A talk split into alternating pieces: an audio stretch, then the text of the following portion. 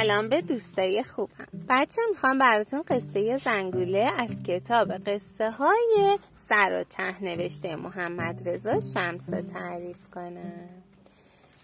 بچه ها یه زنگوله بود که می‌خواست بره خونه خاله. رفته رسید به بز.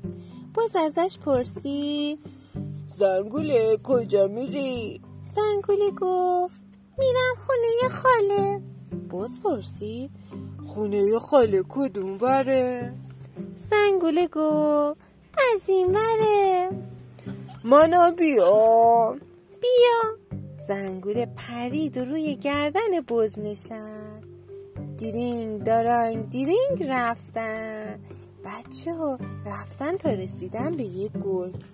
گرگه پرسید آهای زنگوله کجا میری؟ زنگوله گفت می‌خوام برم خونه خاله. گرگه پرسید خونه خاله کدوم وره؟ زنگوله گفت از این وره. گرگ شکمشو نشون داد و گفت نه از این وره. و زاقولی زاقولی خندید. بوز ترسید. از زنگوله پرسید. من من چی کار کنیم؟ زنگوله گفت دیرینگ دیرینگ فرار کنی ماما دیرینگ دیرینگ فرار کردن خاله صداشونو شنید. اساشو برداشت. اومد سراغ گرگ و تا می‌خورد کتکش سر.